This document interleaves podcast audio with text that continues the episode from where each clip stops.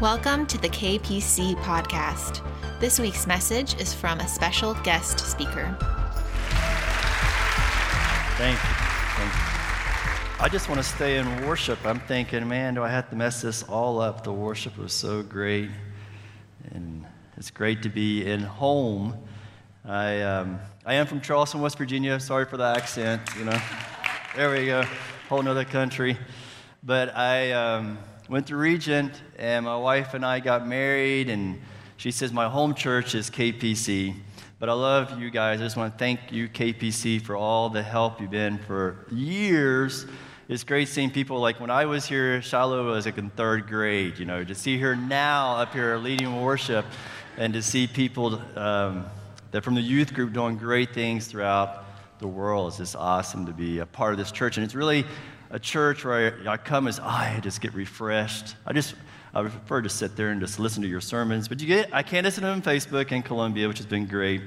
And I'm just going to give you a brief little review what we do in Colombia and what is Colombia. Colombia, just think there's only 4 million people in an 18 mile, 18 by 6 mile square. So you see like a picture of our city um, in Colombia. So coming from West Virginia, the whole state of West Virginia is a little 18 by 6 mile square. Like a lot of you guys, have come, some of you guys have came to Colombia, and I want to encourage you to come again, you know, and just come to this overpopulated city. Country boy, you go to overpopulated city. I'm thinking, Lord, you really want me to go to Colombia?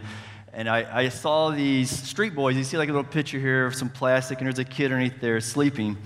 And it just, the Lord just touched my heart to have compassion for these kids to go to Colombia. And really, what really burned my heart was the young girls. And there's young girls on the streets, and I'll keep this in um, G rated, you know, but young girls in the street waiting for their clients every day. And I'm like, Lord, I'm so happy in, in America, but I feel like you've called me to go to Julio and Carlos and Juliana and go minister to, to these people. And it was, in a really great ministry. We planted three churches and we did three different street children's ministries. But I noticed that the local Colombians were not reaching out to street children. And I was like, we, what do you want me to do, Lord? And so I was driving through the city doing a, tra- a, a prayer fast, driving fastly through the city, you know. And, and I felt like the Holy Spirit told me, I will give you Envigado, Sabaneta, and Estrella. That's an influential part of Colombia, uh, Medellin. And I was like, Lord, if you really want me to do that, you got to give me a sign. And I come around a blind turn, come into the city. When I said, You got to give me a sign. And there's this, and you can see here a double rainbow encapsulating the part of the city where God was calling me to go. I was like, Okay, Lord, I will go there. Um, yeah, I just, you know, and, and so we went with the idea to lead influential people to Christ so they will go back and help the street children. So we started our church. We didn't know where we were going to go. We're fasting for 40 days, and all of a sudden someone comes that's not a Christian, says, I got a place you can have. You only have to pay. And I was like, that's a good thing. We don't have money anyway. So, um, but he gave us a place for 16 months free, and the church just started growing. And we did what we did best, and that was going into the schools. Like we love children, so we started going to the local school system. Sadly to say, Medellin is the third largest city for sexual tourism. So we were going into these poor schools trying to prevent these young kids to get abused. And we just started reaching out. And it's interesting, you know, the, you think, what's your strategy to get into school as a Christian? Because as a Christian in Colombia, you're, you're the weirdo. You're like an Islamic movement moving next door or something. And um, so we go and we say, We want to come and teach godly values to your kids. Is that okay? And the woman's like, she had a migraine. And she was like, Well, I really, you know, I don't like that idea. I don't know who you guys are. And she's like, I really have a headache right now. I was like, Can we pray for your headache? And she says, Yeah, you can pray for my headache, whatever. And so we pray for a headache. Immediately, her migraine was gone. And she says, I don't know who you guys are, but you can come anytime you want. And uh, so so we started coming to that school. We had such influence in that school. They other schools started asking us to come in and doing these prevention programs. But the fun thing is going out on the streets. And there's Joel and Lacey Hill, and these guys are like the craziest people I've seen in Colombia. Like they went to the worst parts of the town, stayed in the worst parts of the town, slept in the worst parts of town, and went out late night hugging and blessing these street people. And it's interesting like you take these middle class Colombians to go talk to a street person, like you see him all your life, you have your car window rolled up, don't talk to him, you're going to get robbed. So you take these people out in the streets for the first time, and you're like, here's your cheese bread, and here's your hot milk, you know. And but then after about three times going out, they're hugging him and they're crying over him and they're praying for him. And I'm like, hey, put your head on, you're going to get head lice. I mean, come on, guys. But, but the thing is, just to see the local community now start reaching out to their street people and get excited about it. And we've done some fun things. We're going to do another medical trip. We had we attended over 1,200 people in five days. You can see a line of people hanging out the church to get in. We did lots of fun things. But you see this bus. I'd like to have you come down. You're more than welcome. Mi casa, su casa. And you can get on this bus. We can go through town. You can see the town really good. Um, but many things are going great in our ministry. We have, now we have our church plan. We have over 100 some people that say I'm part of global transformation. We have, uh, we actually started university. You see a picture of my wife teaching in the university. Uh, they actually get college credit from the United States as they're studying in Colombia. So it's been a fun time. But then you ask yourself, what about the street children ministry? So I'm going to show you a video here of what is the next step of global transformation for the girls program. So we should have a video come up.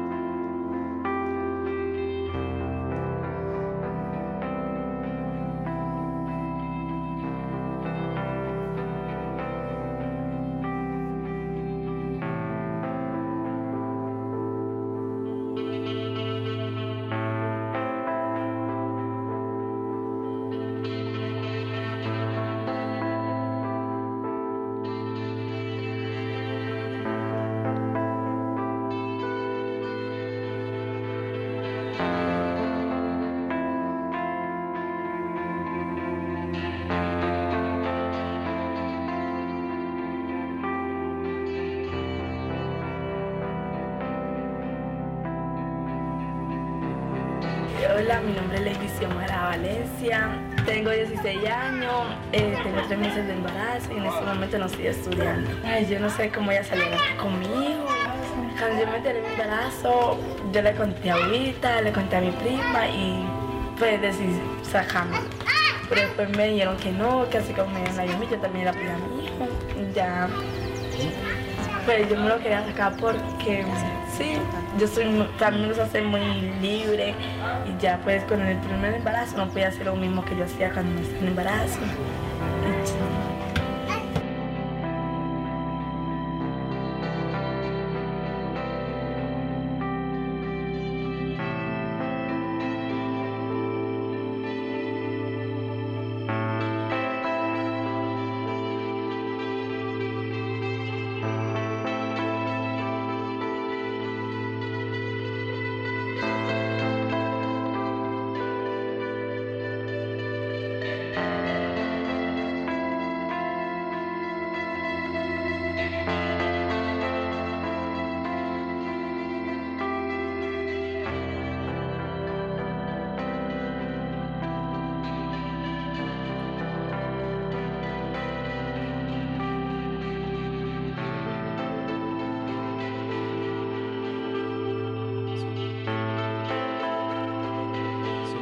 Wife and I, we, um, for the last three and a half years, we've been showing that video trying to get people motivated to help our girls' ministry. And you know, when you're there every day and you see these young girls and boys on the streets, you just like your heart's just being wrenched out. You see it for a moment, but I see it and, and you feel it, and people ask you for help, and, and you're like, I want to help. I just want to do something, you know, and I just feel a strong burden. And I was praying, I was like, Lord, we are going to open this home up. It's been four years, and we got to do this, and I know you can provide. And so October 1st, we're going to open the girls' home. And really, I was thinking if we open the girls' home, we'll get two or three girls, whatever we can do, but at least we can help these two or three girls get off the streets. And um, I was praying, And all of a sudden, someone calls and says, "How you doing with your girls' project?" And I told them where we're at, and we were really far from meeting our, our end goal on buying a home. And amazingly, the person told me that God had placed on their heart to help our ministry, and God has chosen to give us amount of money. And that amount of money actually enabled us to buy the home. So we thank God we're going to buy a home. Thank the Lord. He's gracious. And we're excited. We're looking for a home right now. And October 1st, we will open up the doors to our uh, Crisis Pregnancy Center. Reaching out to those girls you see, reaching out to the girls in the neighborhood you see, reaching out to the girls on the streets you saw there. So I'm very excited. And some of you guys grab a keychain, and if you did, now you're in trouble because actually um, that's to remind you to pray for our girls program we're going to start. If you didn't get one, you're in a foyer. And if you want to get on our prayer thing and be a sponsorship of a child, you can get one of those. So, but I'm excited to open it up and really like finally the crisis pregnancy center is going to open up and we're going to rescue these girls off the streets and their babies so we're excited on that so let's pray lord i thank you for your goodness i thank you for your provision i thank you for the next step for global transformation i thank you for this place of love here at kpc and i just ask that you would uh, teach us today I pray that you would. Uh, I've already been touched by you, Lord. I feel your healing power in, in, my chest. I thank you for what you've already done in my life. And I pray that everyone here will get a touch of you today, Lord. Just ask this in your name, in Jesus Christ. Amen. Amen. So they told me I had to 3 o'clock. I'll, I'll just go to 2. Um, but childlike obedience transforms lives. You know, and this is this is simple, easy message. It's so easy. And so I just want to start off. If you had a glass of water like this pitcher, and you got, and, and if I offered you this 12 ounce glass of water, would you drink it?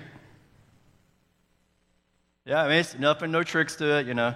What about if I said, I'll give you the 12 ounce glass of water, but I'll put nine sh- spoons of sugar in it? Would you still drink it? It's just nine spoons of sugar in it. You would not drink it. Why would you not drink it? Because you, you know it's something not good for you, right? What about if it come in this container? And, and we know that it's not good for us. Like our brain says it's not good for us, but our heart says, oh, please, please. You know, I mean, we have a pizza, you just, you know, or you're, you're, you know, there's like people are dying texting, that one little second text, rearing in cars, Hopefully, no one's done that here, but the way you've been. But you know, and so if I know I'm not supposed to do it, but I, you know, it might be my wife. Just one second, or you're like, this is the hard one. This is gonna be the hardest one of it all, right? So one, two cups of coffee a day is all you really need. After two cups of coffee, then it's just a waste on your body. Anybody had your two cups yet already? Some of you already had your two cups, right?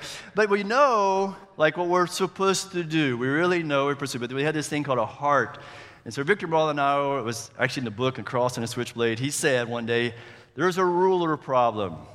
Yeah, because there's 12 inches between my heart and my brain. I just can't connect it. And there's so many things we know we're supposed to do, but when it gets right down to it, we have a hard time connecting. And, uh, and, and so I want us to look at a passage today, which is interesting. And I, and I want you to put yourself in Ananias' shoes and ask yourself, how would you respond if God came to you, right?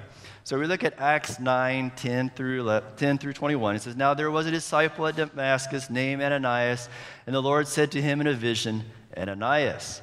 And he said, Here I am, Lord. And the Lord said to him, Get up and go to the street called Straight and inquire at the house of Judas for a man from Tarsus named Saul, for he is praying. And he has seen in a vision a man named Ananias. Come in and lay his hands on him, so that he might regain his sight. Then Ananias answered, Lord, I have heard from many about this man, how much harm he did to your saints at Jerusalem, and here, here he has authority from chief priests to bind all who call on your name. But the Lord said to him, Go, for he is a chosen instrument of mine to bear my name before the Gentiles and kings and the sons of Israel. For I will show him how much he must suffer for my name's sake. So Ananias departed and entered the house, and after laying his hands on, on him, said, Brother Saul, the Lord Jesus, who appeared to you on the road by which you were coming, he sent me so that you may regain your sight and be filled with the Holy Spirit. And immediately there fell from his eyes something like scales, and he regained his sight, and he got up and was baptized. And he took food and was strengthened. Now, for several days he was with the disciples who were in Damascus, and immediately he began to proclaim Jesus in the synagogue, saying, He is a Son of God. All those hearing him continued to be amazed and were saying, Interesting passage, you know. You think if you're Ananias and God comes to you, wow, God's talking to me, whatever you want me to do, God. And then Ananias is like, well, you sure want me to go to that guy? You really want me to do that? And then he, okay, Lord, I'll be obedient and I'll go. And then once he gets there, he goes, hey, I'm in the name of Jesus. And he prays for him and he receives the baptism of the Holy Spirit. And he is empowered and he eats and he goes out and tells people about Jesus. We have nothing in common with that guy, right? You know, it's interesting. Verse 10 says, And he said, Here I am. Don't we get excited when God comes to us and says, Oh, I am here, Lord. I am here. I come to church because I want, it's all about me. I got to get blessed. I just want to get blessed today. I just had a really hard week. It's all about me. That never happens here, right? Never happens here, right? But we're very much, I mean, when you look in the mirror, you don't, you look at yourself, you know? I mean, really, you know? But we're supposed to be a reflection, be imitators of Christ. And so we look in the mirror, we say, do I look like Christ or look like me? You know, what am I, how am I doing? But here I am, Lord. And it's interesting, Lord, he's actually saying, referring that he is over me, right? You're over me, here I am, whatever you want me to do, Lord, you're the authority. And then what does he do? God says, Hey, Saul is praying. Now you think about it, if you had an encounter of God and he's three days, no, no eating, no drinking. I mean, he's desperate. He's crying out and he's praying. And I know some people here might be today desperate. And I would ask you, are you praying? Or do you say, Pastor, will you pray for me, Pastor? I don't have time to pray. You know, can you pray for me? I can't wake up early. I mean, really, are we praying, we seeking His face? I think when we pray and seek His face, we, we call God into our situation and our life change. But He's praying. But interesting enough, it says, and He has seen in a vision a man named Ananias come in and lay his hands on him. Now, think about that now. Look all that God is doing. He's going to Ananias and he's saying, Ananias, I want you to go to Saul, right? And by the way, Ananias, I've already told Saul what he's, that he's waiting for you. It's actually, he even knows your name. He's involved. And I have to ask myself, well, you know, I mean, this is God. This is, man has all the power and authority in the world. You know, he made creation, he, he made everything. Why did he ask Ananias to do anything? Why did he say, hey, Ananias, I would like partner with you. I'd like for you to go and, and talk to Saul. He could have said, Hey, Saul, okay, touched. Get up now. He wants to partner with us. It's just so exciting. He wants you and I to be vessels and be instruments of the Lord to go out and share his gospel. I mean, I know I can do it. I mean, I only know one person. I've only met one person my whole entire life that was driving a bicycle and he got slammed by the Holy Spirit. He wasn't a believer at all. He got slammed by the Holy Spirit, fell off his bicycle, and got up and said, I know there's Jesus. That's the only person I've only met one person in my life. There's always someone's been sent by God to give the good news. We're all vessels to give the good news. It's just amazing. And so many times we think we're like the Lone Ranger, you know? It's like, hey, that guy over there needs Jesus oh my, I know, I know I'm supposed to talk to him, but I just feel so embarrassed and scared. And I'm just, you know, I don't want to humble myself. I might be wrong. But if the Lord is laying a burden on your heart, we should take a step of faith. It's interesting, you know, after he gives the excuse and everything, you know, what, what, what does uh, Ananias say?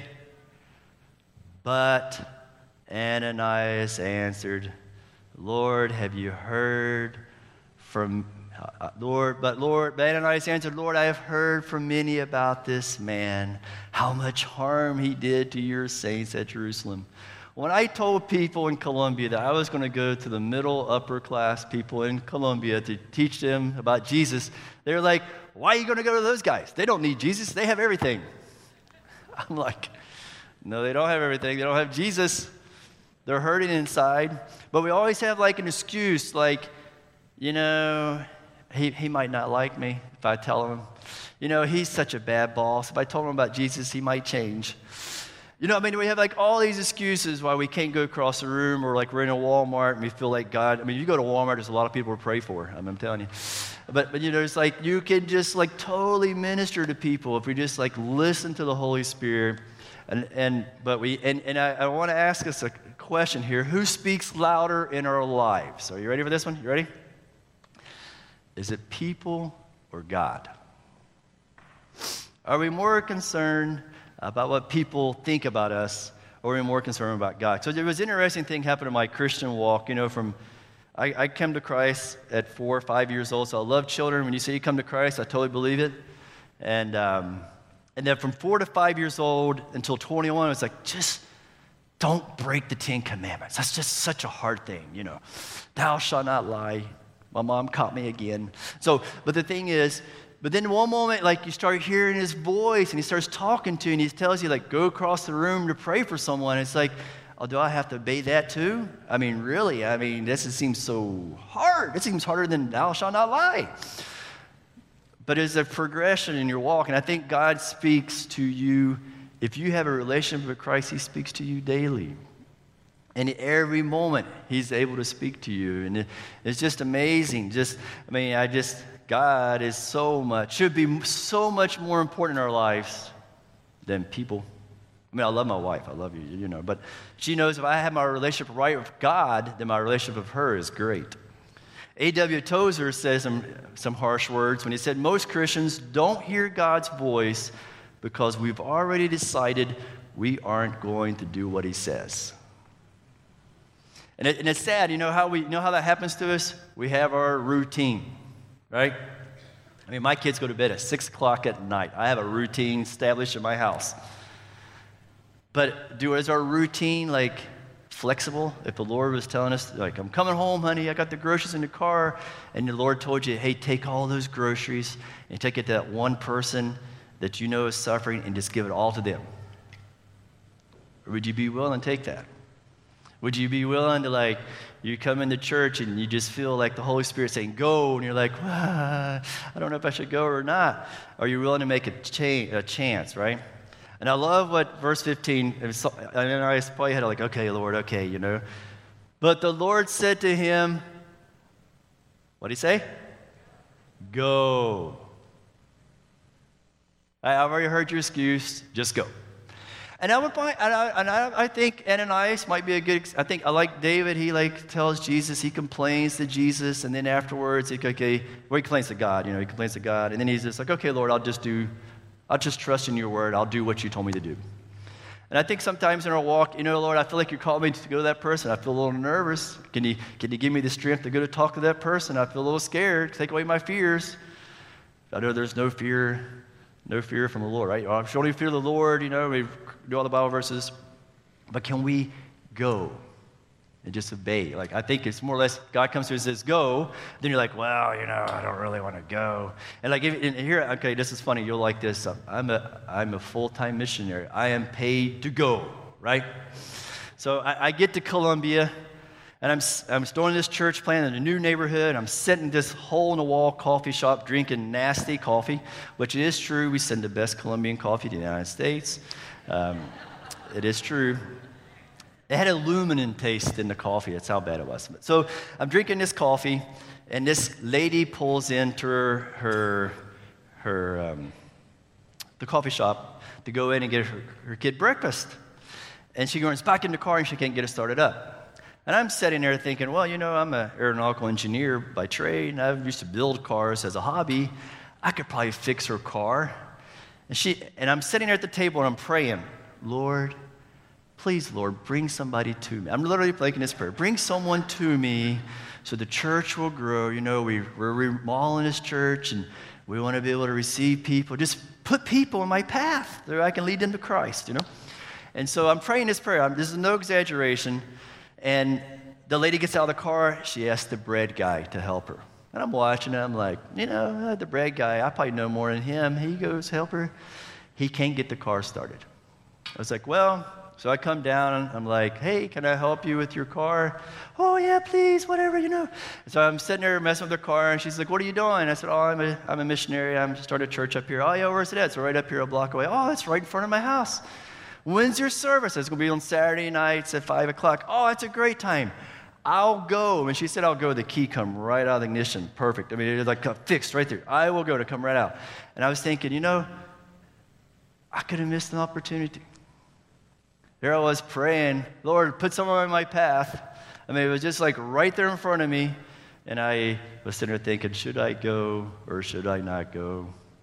And it's so easy as Christians to say, well, I just second guess it, you know. But think about Moses. You know, I want you to go to the place where they wanted to kill you. I want you to return to that place. Think about Jonah. I know you don't like those people, but go ahead and go. Jesus, I know you're going to suffer on the cross. I know you like to give your cup over, but go ahead and go. The disciples, almost all of them were martyred.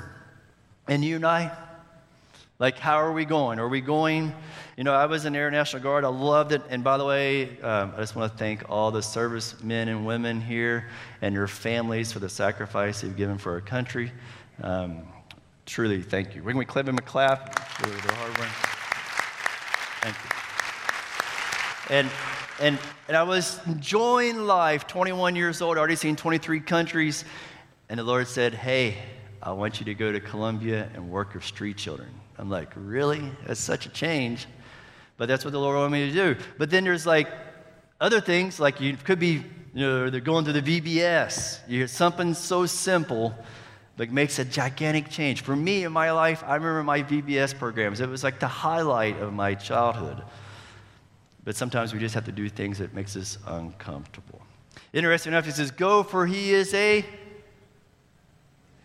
chosen instrument, right? Another version says of a um, vessel, chosen vessel mine. Think of it like a precious gift. Think today to the worship, right? If we only had one guitar playing, it would have been good, but it sounded a whole lot better everybody with their different instruments and voices playing. The Lord has has this like you got to think when God's calling you to speak to someone, He's calling you could be for a future chosen instrument. And it's interesting enough, he went on to say, This is why I told you that no one can come to me unless the Father has enabled them. You did not choose me, but I chose you and appointed you that you would go and bear fruit, and that your fruit would remain, so that whatever you ask in my Father's name, he may give to you. And you think about that. Look what all that God's doing. I, mean, I know we read those passages really quick, but look at what the Father's doing, right? The Father has enabled them, right? In the first passage. The second passage says, I chose you so it's pretty exciting when God says, gives you a little, I like this old word. You ready for this? The unction, the unction of the Holy Spirit, like a pushing of the Holy Spirit. And you're getting pushed to go talk to someone. You're going to be thinking, okay, he's pushing me to talk to that person because God is already at work in that person. He's already chosen him. And I'm going to take a step of faith to be that person to give the good word. Interesting. Samson. I mean, what an instrument chosen. Couldn't get away with his job, could he? Esther, think of all she did, and she didn't even know who she really was and how God had called her for a great ministry. John the Baptist. And then I ask, like, your name. Every one of us are a different instrument in the world. Every one of us have we're husbands and wives and children, and, and we all have a different song to play for his kingdom. Are we being played by Christ, if you want to say. We allow Him to actually use us as His instruments. And it's interesting. It says, Brother Saul, the Lord Jesus who appeared to you on the road. It's interesting. So now Ananias comes to the house, and his introduction is, Hey, Brother Saul, the Lord Jesus. You remember that guy that blinded you three days ago? I'm coming in his name, okay? So don't kill me or put me in jail. But it's interesting, when we come in the name of the Lord Jesus Christ, it's totally different. When we come in you know, I got my master's at Regent, I got my doctorate at Gordon Conwell, you know, I got all these degrees, you know, I'm an American, I'm in South America. That goes nowhere. But when you come in the name of Jesus Christ and you say, I came here because Jesus put a burden in my heart for you, it transforms lives. It's the name of Jesus transformed lives. It's not my name or my knowledge or my bank account, which that bank account we wouldn't do anything. But anyway, but the thing is, is what God has put in our hearts. And so, interesting enough, so when I joined our church in, in Colombia, they don't really like Christians. They think we're loud and obnoxious and always raising our hands and playing, uh, what do you call it, panderetas in Spanish, cymbals, you know. I mean, you have to go, to some Spanish churches, I love them, I love them to death, but you have to kind of watch yourself. You might get hit in the head with a flag or something. Um, so that's, that's the image. And so when you go to like the middle, upper class, like, oh, you're one of those people. I'm like, yeah, we're one of those people. Um, so there was these three ladies in this little convenience store, and they're like, and we're doing our church plant right beside the store, and they're like, who are you guys? And before I could say anything, are you Pentecostals? Are you charismatics? Are you Jehovah Witnesses? Are you evangelicals? Like had all these names and titles, and I'm just like figuring out which one's the worst here, you know? And um, when it all got done, I just said, you know, we're just here in the name of Jesus. We're just here to love Jesus and let Jesus love through us. That's all we're here for. You're more than welcome to come to our, our church service. Within six months, all of them ended up in our church. Worship the Lord. Yeah, thank the Lord. Awesome. And, and, and I'll give you a funny story on one of them. Just kind of, um, one of them, you know, you think going, you think you got to go with the Bible in your hand and step over the head with the Bible, and that will get them to go to church, you know. One of them was that there's Shih Tzu, what was it, Shih Tzu? It's like a German Shepherd Shih Tzu dog, some big gigantic dog, got in a fight with a Chihuahua. And the Chihuahua lost. And so anyway, he lost the eye over the whole ordeal. So I said, Y'all don't have a car. If you want to, I can help you pick up the dog at the veterinarian. They're like, Oh, yeah. So that was the whole thing. They couldn't believe that a pastor would care enough for them and their dog to go pick up their dog at the veterinarian store. It's a simple little service love. And that just totally transformed that lady. And she started coming to church and come to Jesus.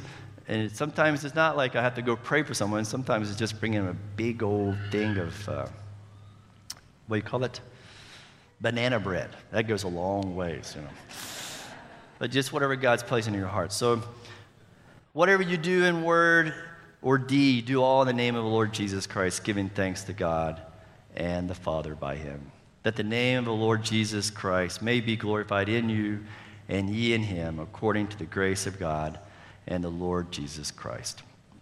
And the last part is I would this is a challenge to me is to live in such a way that those who know you but don't know God will come to know God because they know you. Another person said, Your life as a Christian should make non believers question their disbelief in God. And interesting enough, after he went to the house and he talked to uh, Saul, what did he do? And immediately began to proclaim Jesus. And I think, like, in, in, this area, there's hundreds of people that are like Saul, just waiting for you and I to bring the good word to them. Just to come tell them that Jesus loves them, to come pray for them, and they will proclaim Jesus. They will go out and proclaim Jesus. It's simple steps of faith, simple obedience. It's nothing like, you know, church is great, but really, church is to empower us to go out and to be able to be a light upon this world. And, and you know, the, I, I got this message the other day, and I like this. Is if you were accused of being a Christian and placed in front of a jury, would there be enough evidence to convict you? And I read that, I was like, well, I hope so.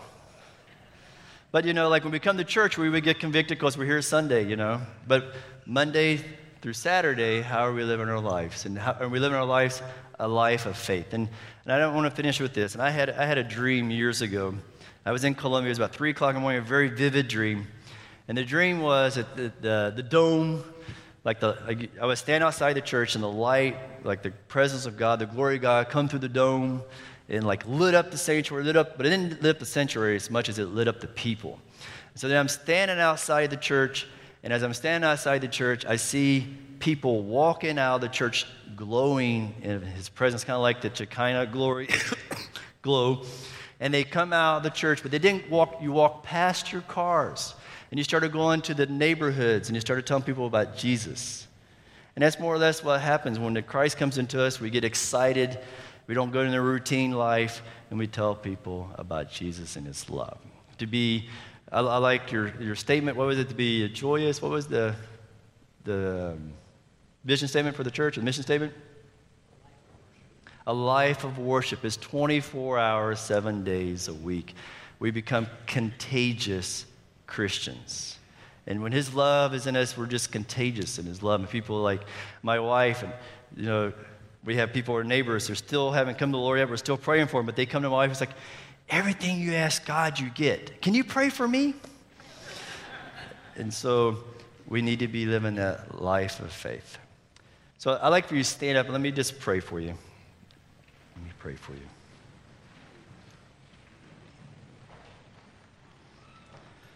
You know, Lord, I said this was an easy message to preach, but it's a very um, extreme message to live.